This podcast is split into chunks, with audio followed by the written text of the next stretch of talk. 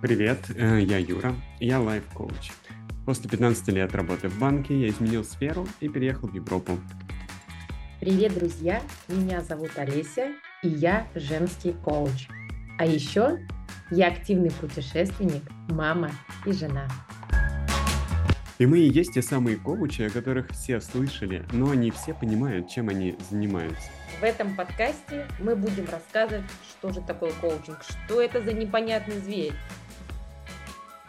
Олеся живет в Израиле, я в Португалии, и у нас есть что вам рассказать.